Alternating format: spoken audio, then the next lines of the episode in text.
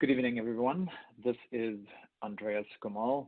Um, I'm a surgeon at the Hospital for Special Surgery in New York, and I have been asked to uh, talk today about advancing the management of knee osteoarthritis, a focus on clinical trial developments.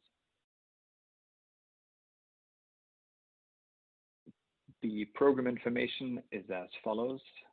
This program is approved for one CME or CNE credit um, the credits will be provided by the North American Center for Continuing Med Medical Education, an HMP company, and this is supported by an educational grant from Organogenesis. The learning objectives are to review the science of placental-derived tissue as a source of anti-inflammatory and immune modulating factors, to investigate the latest clinical trial data comparing amniotic suspension allograft to saline and hyaluronic acid in knee osteoarthritis, and to examine evidence-based medicine and the hierarchy of evidence. So let's dive right in. Um, I'm sure you've all heard a lot about um, placental-derived products and the uh, whole push to regenerative medicine is uh, quite popular both in um, in the press, the lay press, as well increasing research and clinical studies. Um, it's a very confusing field. We have a lot of different possible uh, products for injection, and uh, besides the uh, somewhat longer established injections such as PRP or BMAC, there are now multiple placental-derived products.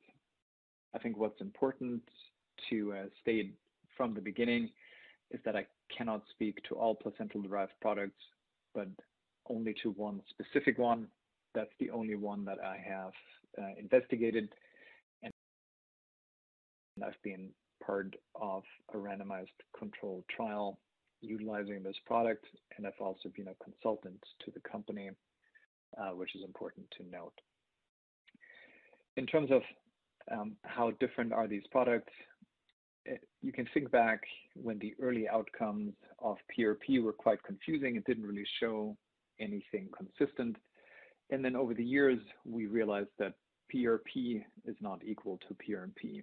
And uh, now there's a pretty good understanding that for PRP, for joint applications, intra-articular injection, for example, for inflammatory arthritis um, and osteoarthritis, uh, we would use leukocyte-reduced PRP, while if we go more for soft tissue applications, tendinopathy, for example, we would go to leukocyte-rich um, PRP.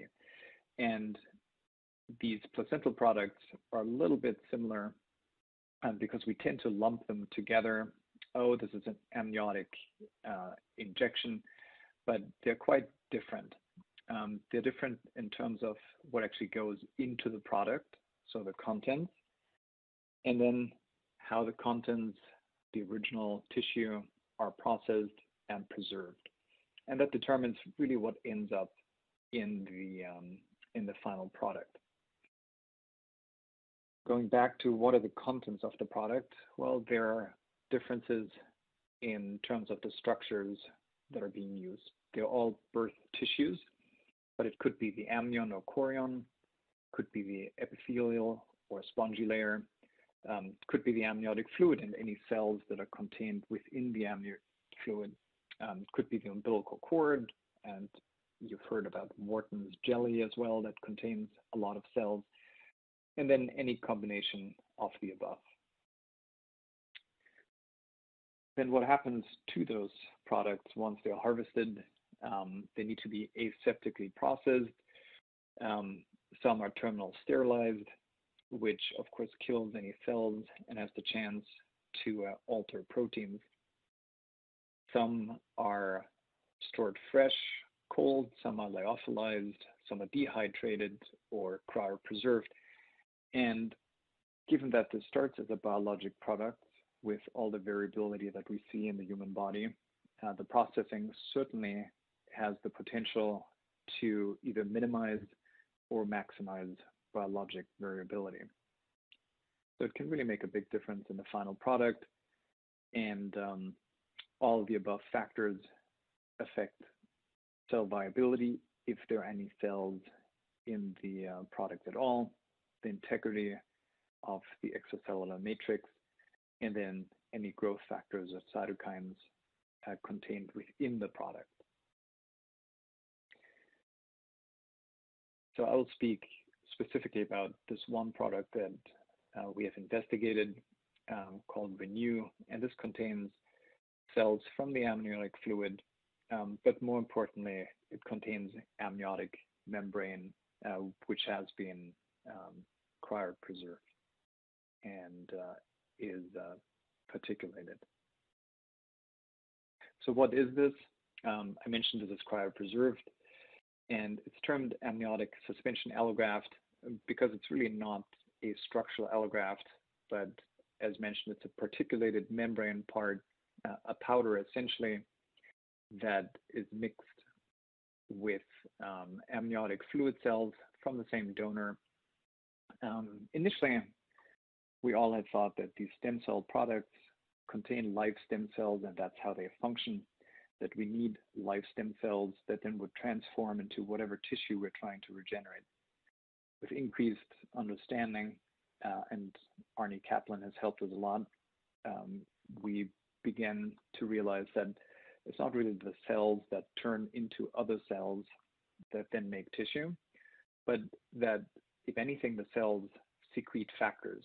So um, rather than transforming into cells, they're just well, little factories, medicinal factories, hence the uh, suggested name change from uh, mesenchymal stem cell to medicinal signaling cells, which quite elegantly keeps the same acronym. Um, but increasingly, we've realized that in many of these injections, including ReNu, there very few cells, and that it's not really the cells that um, lead to the effects that we see, but that it's more the uh, anti-inflammatory factors contained within.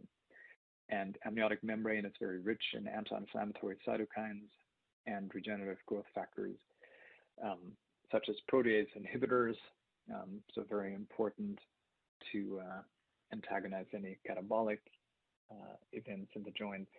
And these are the tissue inhibitors of metalloprotein, uh, TIMP1, 2, and 3. There's modulation of inflammation, and a lot has been published about IRAP, uh, which is an interleukin 1 receptor antagonist that decreases inflammation. Um, but there's also IL 6. There are anabolic factors such as TGF, IGF, BMPs, and HGF. The first step um, in looking into any of these products should really be a good preclinical model, um, both to show that it's safe, but also to try and come up with a mechanism of action. And um, this was tested out in a uh, rat model with injection of monosodium iodoacetate into a joint. Uh, what this does is it creates uh, significant inflammation and degeneration. So it essentially induces disease and pain. Um, at day seven, the animals were then injected with either saline, the um, amniotic uh, suspension allograft, or as a very strong positive control steroid, triamcinolone. And then at day 21, the rats were evaluated. Um, their body weight was measured. They had incapacitance testing, uh, which essentially looks at the differences in weight bearing between each hind limb, and only one was treated. The other one was left as a control. Uh, they do a von Frey analysis, which is essentially uh, similar to uh, uh, pressure sensitivity, what we do in clinical practice if there's joint line sensitivity with different uh, monofilaments. There's a gait analysis and then a knee caliper testing just to look at joint swell, swelling. And then at uh, finally at day 21, the rats are sacrificed, serum is collected um, for circulating factors, synovial fluid is collected, and the joints are uh, collected for histology. If you look at uh, the different charts, on the left are the weight-bearing differences, and uh, you can see how uh, two different levels of ASA reduce this. Again, triamcinolone is probably the strongest comparator that we have, and overall, I do use steroid in my practice um, quite a lot. Uh, it's great, it just doesn't last very long. So um, you can see here that the ASA is between saline and the triamcinolone. For the weight bearing, the same as for the uh, caliper measurements, so the joint swelling, as well as the joint sensitivity um, with the von Frey threshold. So in summary, injecting ASA resulted in improvements in uh, pain, weight bearing, and swelling of the injected knee in comparison to the negative control of saline. If you look at the synovial fluid and serum cytokine measurements, uh, there are trends for improvement. So certainly IL-6 decreased um, with the ASA as well as the steroid injection. Um, IL-10 is an anti-inflammatory cytokine, so it's a positive cytokine, one we like to see. That was uh, much increased with ASA injection, interesting enough, more so with the lower dose than the higher dose. And importantly, there were no negative systemic effects that we're seeing. So subsequent to the preclinical model uh, came a small uh, first-in-man pilot study that was done back in 2015. Um, this was designed mainly for safety, not for efficacy. As you can see, uh, I was one of the co-investigators together um, with my friend and uh, long-term research partner Jack Farr, as well as uh, Tony Aliprantis, who's a rheumatologist from the Brigham who did all the serum analyses. This was a, small study, just in six patients. Again, this was powered not for clinical significance. This was really focused on the safety. Um, these were older patients with quite significant knee arthritis with a KL score of three. Uh, you can see a lot of information on this slide. Um, we did look at their PROs and they trended towards the better, but you know, this is not something I would hang my hat on. These are only six patients, but at least it was somewhat uh, positive to see that these patients did respond clinically and actually uh, felt better. Um, the uh, mainstay again was for the safety testing. So we did blood tests on all of them. Um, we looked for general measurements, such as blood cell count. We looked at lymphocyte counts, inflammatory markers, but more importantly, we looked at serum IgG and IgE levels, and there were no clinically concerning changes in those, uh, which really um, made us more comfortable to uh, go ahead to design a much larger clinical trial to uh, now also study the clinical efficacy since the safety was shown in the previous small pilot trial. So this led to uh, a larger randomized controlled trial, which recently was published in the Journal of Knee Surgery. Um, the design was that of a true randomized controlled trial with three groups. Uh, there were 200 patients that were enrolled in 12 different sites, and they were randomized 1 1 1 to either an injection of saline, HA, and uh, uh, ASA, with uh, primary outcome measures being the VAS pain scale at three months and six months, as well as the KOOS pain and function subscales also at three and six months. Of course, we looked at other PROs as well. Um, so we collected the KOOS pain and function subscales, as well as the VAS Tegner activity, SANE, and EQ5D uh, along the study course, uh, one week, six weeks, three months, and this was extended out to 12 months, and those results are pending publication. Um, so I don't want to speak too much about those.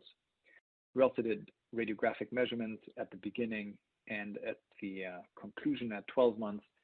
Um, this was not to show uh, any uh, change in natural history or disease modification, which would be wonderful, and I think that's the holy grail we're all looking for.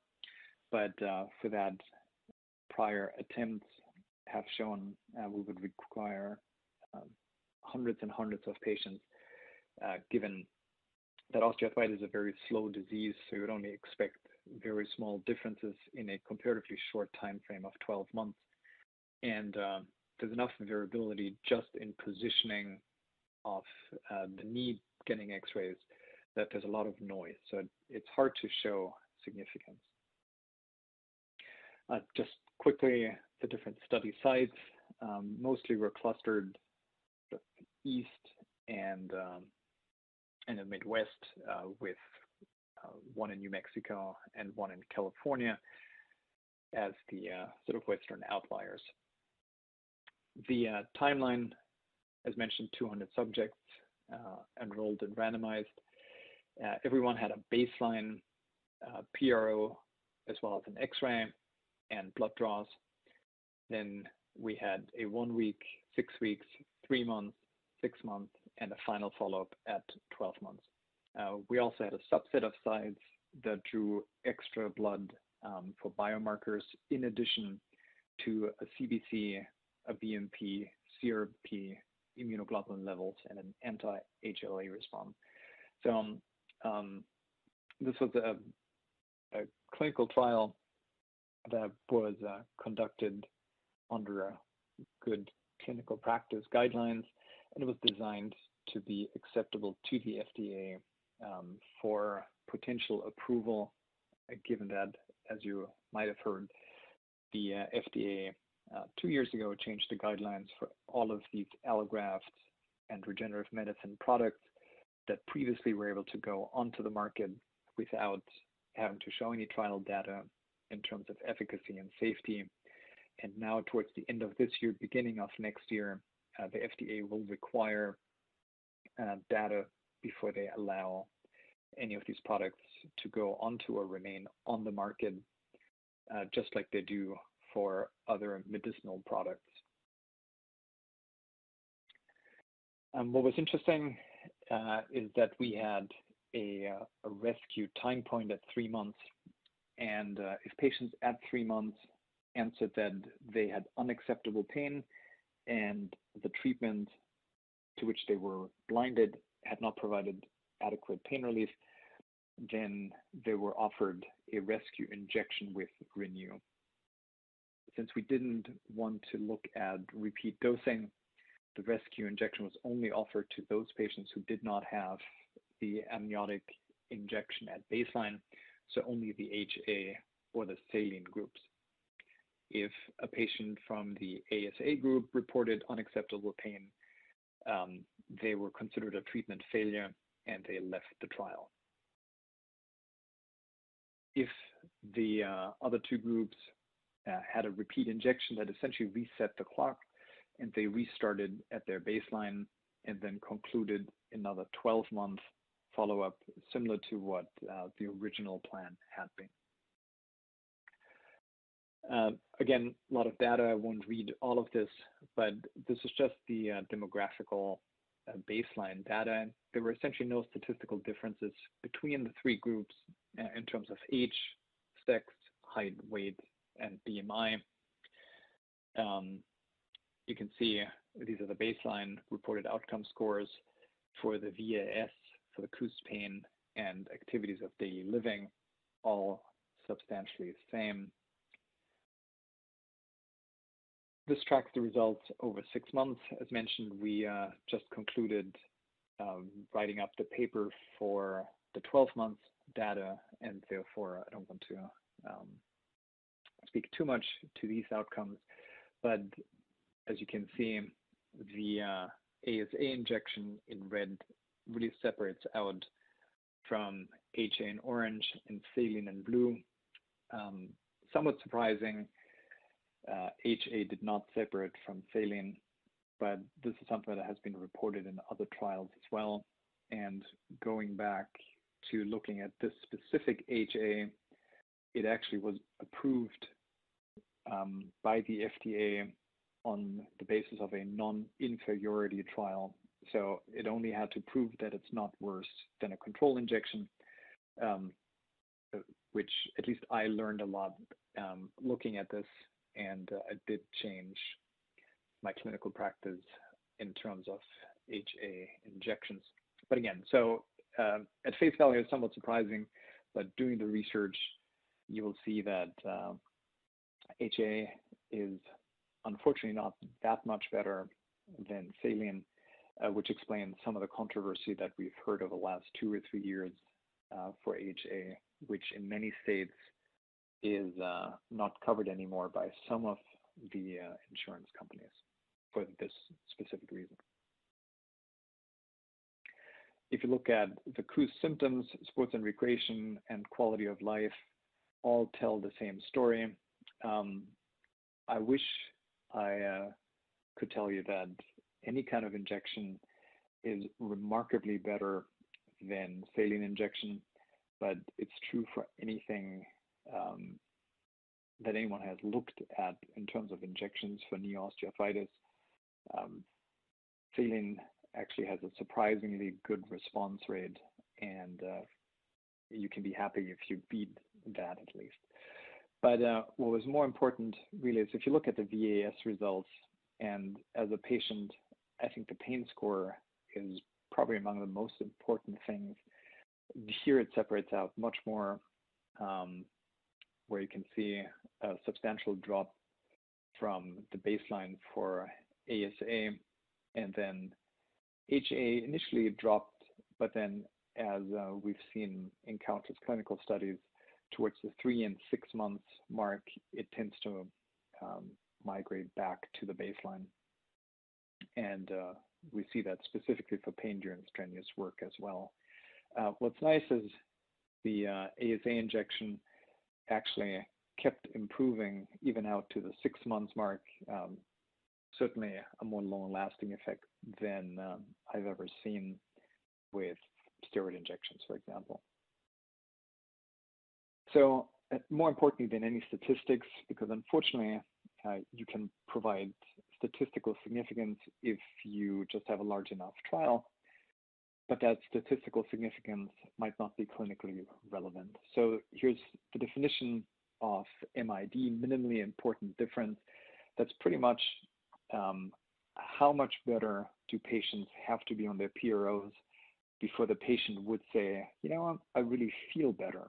Um, and that's what really matters more than minute little differences in uh, the PRO scales.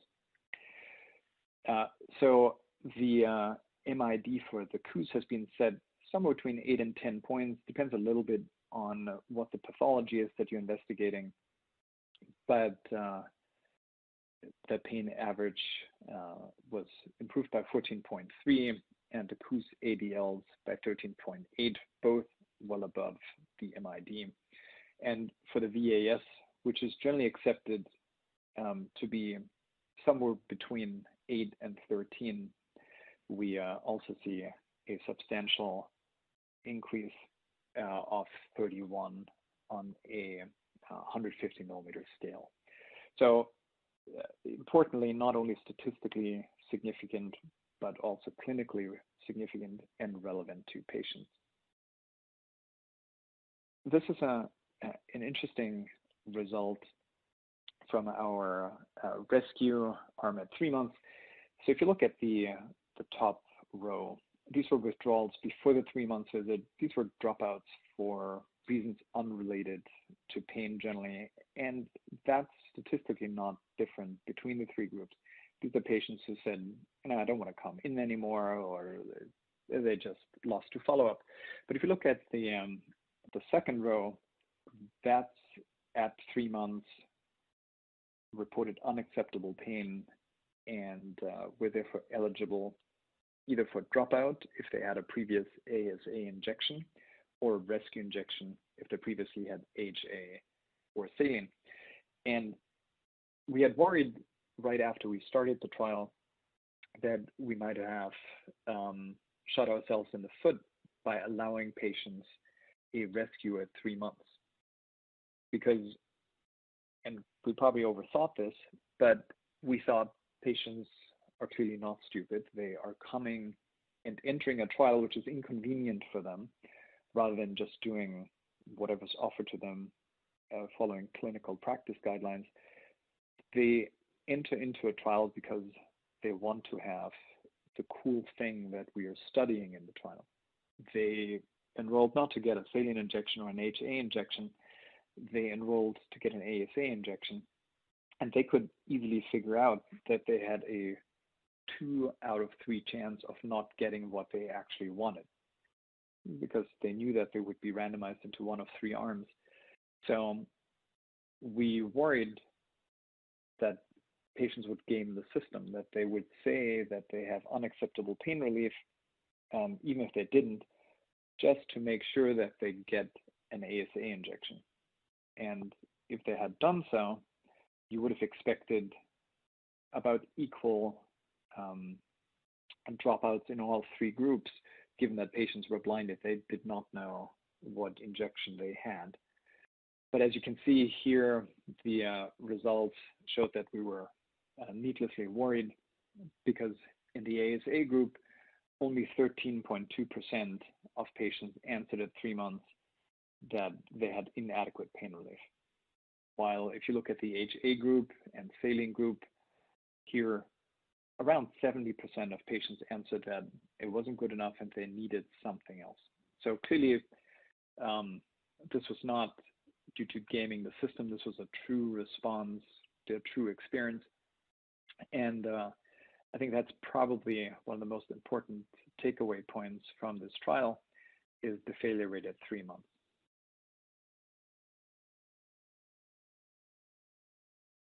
We also looked at, just because we wanted to investigate it a little bit more, what led to patients saying, hey, this is not good enough. So uh, if you look at the sub-analyses and you separate the PRO changes from baseline in those subjects that reported or did not report unacceptable pain, um, it, it, just confirms their more binary choice of yes or no based on their PROs. So those patients reporting um, uh, acceptable pain relief, so the positive ones demonstrated pretty high reductions in pain at 17 points, symptoms essentially 10, ADL, sports and recreation quality of life, and most importantly, a decrease of almost 39 points in their overall VAS. If you compare to that, the second row, those that did report unacceptable pain, they didn't really change much from baseline. Uh, overall pain went down by 0.83, so essentially nothing. And uh, there were significant differences between uh, all of these at the three months mark. So not only did patients binary say, hey, this was good or this wasn't good enough, their PROs also reflected that choice. When I discuss treatment options with patients, um, patients generally ask me, um, is this safe? So that's something our preclinical and the pilot trial had answered. Um, what is my chance that this will work for me? And I'm getting to that on this slide. And then if it works for me, how much better do I get? And that's what I had just shown you. If you if you're trying to answer the how likely am I that this will work for me, you can either go based on the three months rescue data. So yeah, more than 80% with ASA, you will have acceptable pain relief at three months. Uh, you can also look at this from the viewpoint of our rheumatology colleagues who have the uh, OMERACT and OARSI responder criterion. Uh, there are two degrees of response. There's a high improvement, where the subject must have a more than 50% decrease in pain or increase in function, as well as an absolute change greater than 20 points. Um, where there's an improvement if they don't quite get to the high improvement mark. And here they have to have two of the following. They uh, either improve pain more than 20% and more than 10 points, um, or do the global assessment more than 20% and absolute change more than 10 points. So two out of those three. Um, for this specific trial, we used the pain VAS, the KOOS activities of daily uh, living, and the KOOS quality of life. So if you look at the responder rate at six months, so we already know more than 80% responded at three months. This is a much stricter criteria than patients just say this helped or didn't help because this is more based on PROs. Um, here we had a 69% uh, responder rate with ASA, and both HA and saline hovered around 40. Going back to, well, how much better will it get if it works? At three months, the improvement uh, in pain was uh, about 70%, in function about 50 to 60%, and the global KOOS quality of life improved around 40%, both at three and six months. But how does this compare to other things? So ReNu, for example, in our trial, we had 69%, and for saline, we had 42%. Uh, there was a study investigating high molecular weight AHA, which demonstrated about a 59% response rate and 51% saline. Uh, there was another one for cross-linked AHA that showed a 61% HA and 54% saline at uh, 26 and at 13 weeks. So again, it is fascinating how well people respond to saline. Initially, uh, everyone thought this is pure placebo effect. I give you an injection, it hurts, it's a big deal, so this better help. It's mind over body, but there are some thoughts now that saline actually might do something in a joint. So it might not be only placebo, there might be a true physiological effect, um, but that's being investigated. But uh, reassuringly, we were better than saline. So in summary, these were 200 patients enrolled at 12 different sites. They were blinded to the allocation to either saline HA or ASA. There were no statistically significant differences at baseline in the demographics. Uh, we looked at the VAS overall pain, the KOOS pain, and the KOOS ADL. Uh, the ASA group showed significant improvements that were not only statistical, but also clinically relevant um, over HA at three months and both HA and saline at six months. Following the stricter OARSI criterion, 69% of ASA patients were considered responders with 63% improvement in pain, 62% improvement in function, and a 37% improvement in quality of life at six months. But since we have some more time, I'd also like uh, to use this opportunity to uh, discuss a few of the questions that I frequently get in terms of what um, I do in clinical practice. Because trial data can be confusing.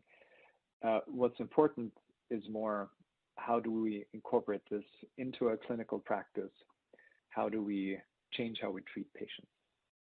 So um, one question I commonly get is when do you think injection therapy is uh, not appropriate anymore based on structural changes? Would I inject someone who is Kellgren Lawrence grade 4, so completely bone on bone? Um, or would I only inject patients who have still substantial joint space remaining? And I think for this, to answer this question, it really helps to look at the different buckets of therapies that we have available. So for me, there's one bucket, and that's steroid injection. Steroid injections have been around forever. Um, that doesn't make them useless. They might not be very sexy anymore, but there certainly is clinical relevance and utility to steroid injection.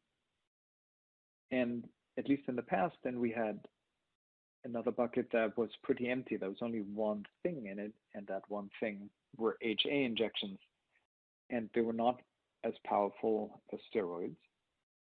Uh, they didn't work for everyone, but they had the potential for lasting longer than steroids. And now we have a third bucket, and that third bucket consists of this regenerative medicine. And in that bucket, we find our PRP injections, our BMAC injections, fat injections, as well as placental products, amniotic injections. So when I see patients, my first question is always, is this mainly a structural problem or is this mainly an inflammatory problem? And then how much inflammation is there? And we answer that one through the history in terms of how is your pain now compared to your pain a week, a month, six months ago. And if somebody tells me that they have a lot more pain today than they had a week ago because maybe there was an event, maybe they overdid it, that puts them into the activated arthritis um, category. Oftentimes, on physical examination, these are patients who present with significant swelling, sometimes tenderness to palpation, they have effusions, um, they might have more limited range of motion due to the effusion than what they usually have. Uh, so this is a flare-up. This is definitely something that is elevated above their baseline. For that, we still go back to steroid injection, uh, which I think is the strongest um, weapon, so to speak, we have. I aspirate these patients, I give them a steroid injection, um, I shut them down for a few weeks until their swelling has resolved. I oftentimes, if they can tolerate it, add anti-inflammatories orally, and I ask them to ice. They shouldn't move their joint, but they should not perform any impact activities. They should decrease their walking distance. They um, should go on a bike if they have access, just to keep the joint moving, but nothing strenuous until we shut down their flare-up some of these patients come back a year later and they say that steroid injection you gave me was fantastic. It lasted for a year. And of course, steroid doesn't last for a year, but it controlled their flare up and they didn't have another flare up for a year. So that's changing someone who has an inflammatory flare into someone who has quote unquote dry arthritis. The x ray still looks the same, they might still be bone on bone, but since they don't have all the biologic activity, the inflammation in the joint, they don't hurt as much and they might be quite functional. This is very different from a patient who um, says more or less my pain is the same as it was a month ago, the same as it was three months ago. It might be a little bit more than it was six months ago or a year ago. So over time, their baseline has slowly uh, worsened and now they're just at a level where they have decided to come in and seek help. Uh, this, I think, is nothing that we can influence with steroid injections because they are too short lasting. So, sure, if this patient says, it's really uncomfortable, I can do my activities of daily living, but hey, I, I want to go to this ski trip of a lifetime and I don't think I can do it. And I don't think that oral anti-inflammatories are enough, that's something where we consider cortisone injection just for short-term pain relief to allow them to do something that's really important to them. But it's not anything I would expect relief much past two, maybe four weeks, and then I would expect them to go back to their baseline. So this is really where in the past I've used um, HA injections, physical therapy, uh, oral anti-inflammatories, yes, but it's not something that I feel very comfortable putting patients on for months and months and months, given that there's a, a substantial risk of GI intolerance, um, elevation of um, blood pressure, and long-term effects on kidneys and heart. So this was where we've always been a little bit frustrated. This patient population is frequently younger. Um, they're more active. They're in the sort of prime of their life. These are patients in their 40s who have mild to moderate joint space narrowing, um, which maybe with less activity, if they were older, they wouldn't notice so much, but they have young kids, they have maybe strenuous physical uh, jobs, they need to do something, and we don't have great answers because cortisone, as mentioned, doesn't really work for them outside intermittent flare-ups. Um, the HA, uh, well, sort of works. I still utilize that in my practice because many insurance companies still do cover it, so it's better than nothing. Um, but I have to say the outcomes haven't been all that great. So everyone desperately looked for, well, what else can we do? And that's why this field of regenerative medicine and orthobiologics has taken off uh, as it has. People were desperate for other solutions. And uh, these are the patients where now I consider injections with PRP um, or amniotic fluid. I get asked if I do use BMAC, if I do use FAT, um, if I see any any role in clinical practice for these injections. And I mean, there certainly is data to support the use, and I have used both BMAC and FAT. Um, the reason why I have migrated away from it is because I need to do an invasive procedure to get my graft. So yes, there's a certain attraction of using autologous tissue, and um, I, I, think that's certainly valid and needs to be discussed with the patient. However, um, both in terms of patient discomfort and a small, but I would say relevant risk of complications, uh, more so with FAT than with BMAC injections. But aspirations from the iliac crest, while not awful, are not the most comfortable thing in the world. And um, a lipo aspiration from the abdomen, um, certainly also not the most comfortable. And then from a provider side, it, I certainly enjoy giving an injection um, where I just have a product that I inject without having to spend, uh, I would say, half an hour is uh, is optimistic in obtaining a graft. I'm tying up a an exam room or better a procedure room. Never felt quite comfortable doing either of these in a regular uh, clinic exam room.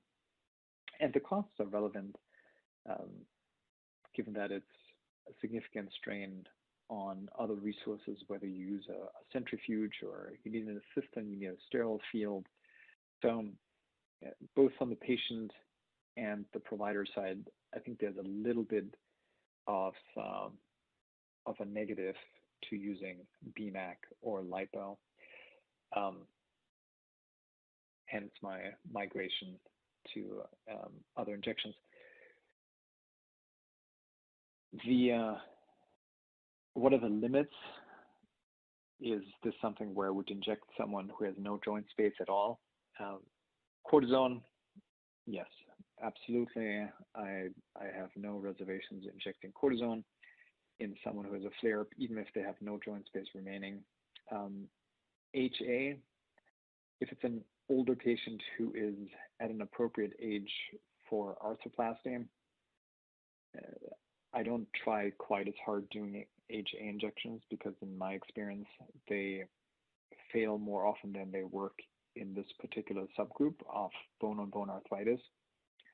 But I've had um, more success this is gut feeling, anecdotal evidence. There's no trial comparing it in this particular patient population. But I feel that I've had a little bit more success in getting a response utilizing PRP or amniotic fluid versus HA, which I used to use for the past 15 years. Um, but certainly, patients who have more preserved joint space tend to respond better to uh, to any of these injections for sure. How do I decide um, between HA, PRP, and amniotic injections? Well, part of that is uh, the, reality of finances. HA injection many insurances cover. The ones that don't cover, um, there are some companies that have plans where they um, substantially reduce the cost for patients who don't have insurance benefits. And uh, you can get these for a cost of around $500, maybe a little bit less, maybe a little bit more, depending on where you are and if you order in bulk. While PRP and amniotic is significantly more expensive. How expensive? Um, it really depends on where you live. In New York City, PRP injections can be anywhere between 1,000 and 3,000. I've seen BMAC from five to fifteen thousand. Um, amniotic tends to be somewhere between three and six, and uh, lipo injections are a little bit more than that. Um, so I have a discussion with patients and say, look, if money doesn't matter at all to you, if all of these things are just a rounding error, um, which is very desirable and a little jealous, um, then I would do amniotic because I have good evidence that this helps. And um, if money is a concern, which is probably true for the vast majority of all of our patients, then I would start with HA, see if this helps. And if it does, that's good. If it doesn't help, then I would migrate up to either PRP or amniotic.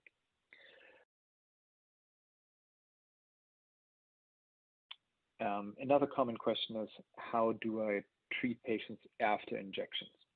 So I generally tell patients not to do any strenuous exercise. They can go on an exercise bike, but this is not riding the Tour de France. This is truly just for getting their joints moving. Uh, there's not much resistance. It's certainly not anything where I would want them to sweat or get their heart rate up. Um, uh, I don't limit activities of daily living. Um, stairs are fine. Walking is fine. I ask them not to try and intentionally put steps on their phone. Um, certainly not anything where they should complete their 10,000 or 15,000 step marker for the day. But they can move around. I don't put patients on crutches. Um, I don't uh, ask them to significantly curtail their activities of daily living, um, as I've heard from some other colleagues in New York. Um, I do ask them to not use anti-inflammatories for the first week. There are some preclinical uh, research studies that have shown that taking anti-inflammatories can decrease some of the beneficial um, effects of these injections. If somebody has a headache or cramps, it is perfectly fine to take an Advil or an Aleve. I just don't want them to go on heavy duty anti-inflammatories um, two or three times a day, every day for a week. I think that, besides not being good overall, that it's certainly an, a potential issue for these injections. Um, but they can use ice. They can, but don't have to use a compression sleeve, uh, and they certainly can use Tylenol freely.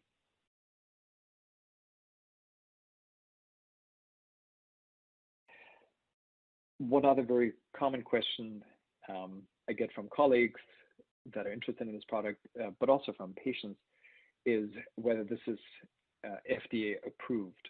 And I had mentioned this previously in uh, in the body of the talk that until two years ago, the FDA really did not approve uh, allogeneic tissue products.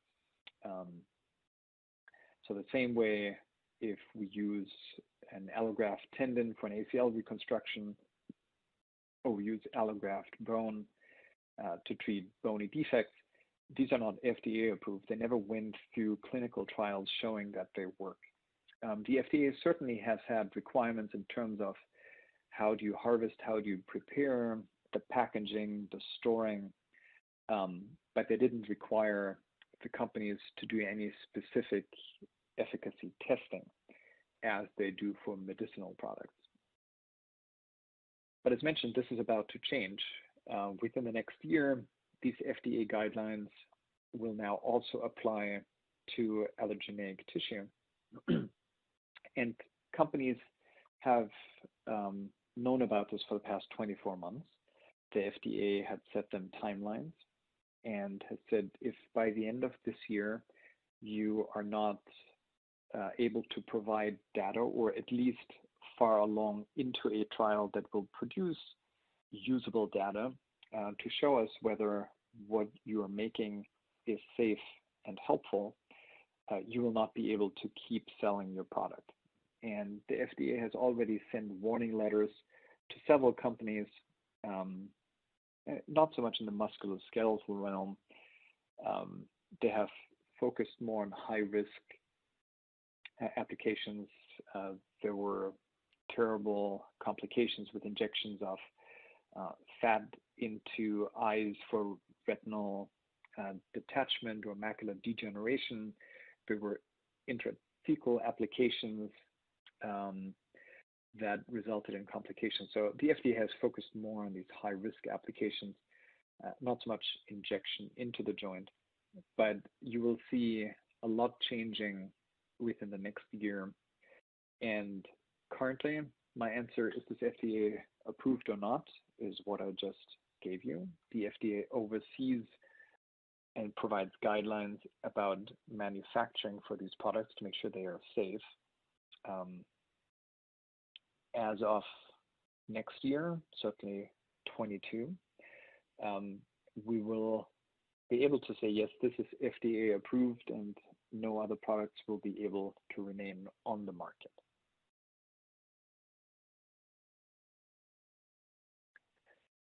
So uh, overall, at this point, I would like to thank you. Um, and you will now be redirected to the landing page to complete your post-test and evaluation. And then you will be able to download or print your certificate.